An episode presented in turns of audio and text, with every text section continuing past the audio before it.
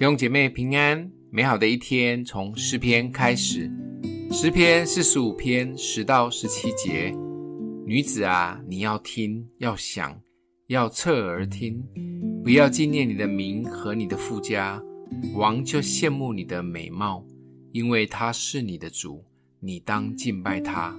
推罗的民必来送礼。民中的富足人也必向你求恩。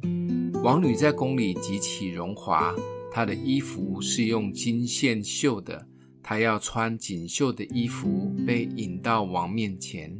随从她的陪伴童女也要被带到你面前，他们要欢喜快乐被引导，他们要进入王宫。你的子孙要接续你的列祖，你要立他们在全地作王。我必叫你的名被万代纪念，所以万民要永永远远称谢你。诗人写完了这一位充满尊荣又俊美的王，接着的主角就是新娘。不管这位新娘过去如何，当被王选上了以后，王就为她痴迷。但这位新娘要先选择离开旧有的家，进入王宫。只要愿意待在王宫中，就会享受荣美丰富的生命，并且常常装饰整齐来到王的面前，快快乐乐地被引导。更重要的是，当新郎与新娘完美的结合，就可以带出蒙福的后代。以弗所书第五章里面用新郎与新娘来预表基督与教会，基督是新郎，我们是新妇。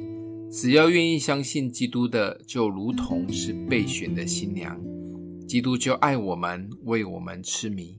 当我们需要离开父家或老我，进入基督的殿里，浸泡在基督的同在里，我们才有可能享受丰盛的生命，并要常常警醒来到主的面前，甘心乐意的被引导，享受在基督里满足的喜乐。并且靠着新郎与新郎有美好的关系，我们就可以生出刚强的后裔。原来一首诗可以表达出如何在基督里享受丰盛，愿意被选，离开老我，进入基督，警醒跟随，喜乐满足，多产倍增，世代蒙福。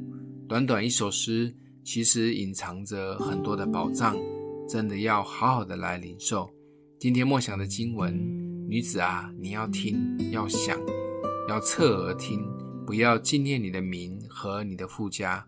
我们一起来祷告，爱我们的父，谢谢你美好的拣选，帮助我们离开旧生命，进入新生命。每一天警醒感恩的来到你的面前，享受在基督里的一切丰盛。奉耶稣基督的名祷告，欢迎分享出去，愿上帝祝福你哦。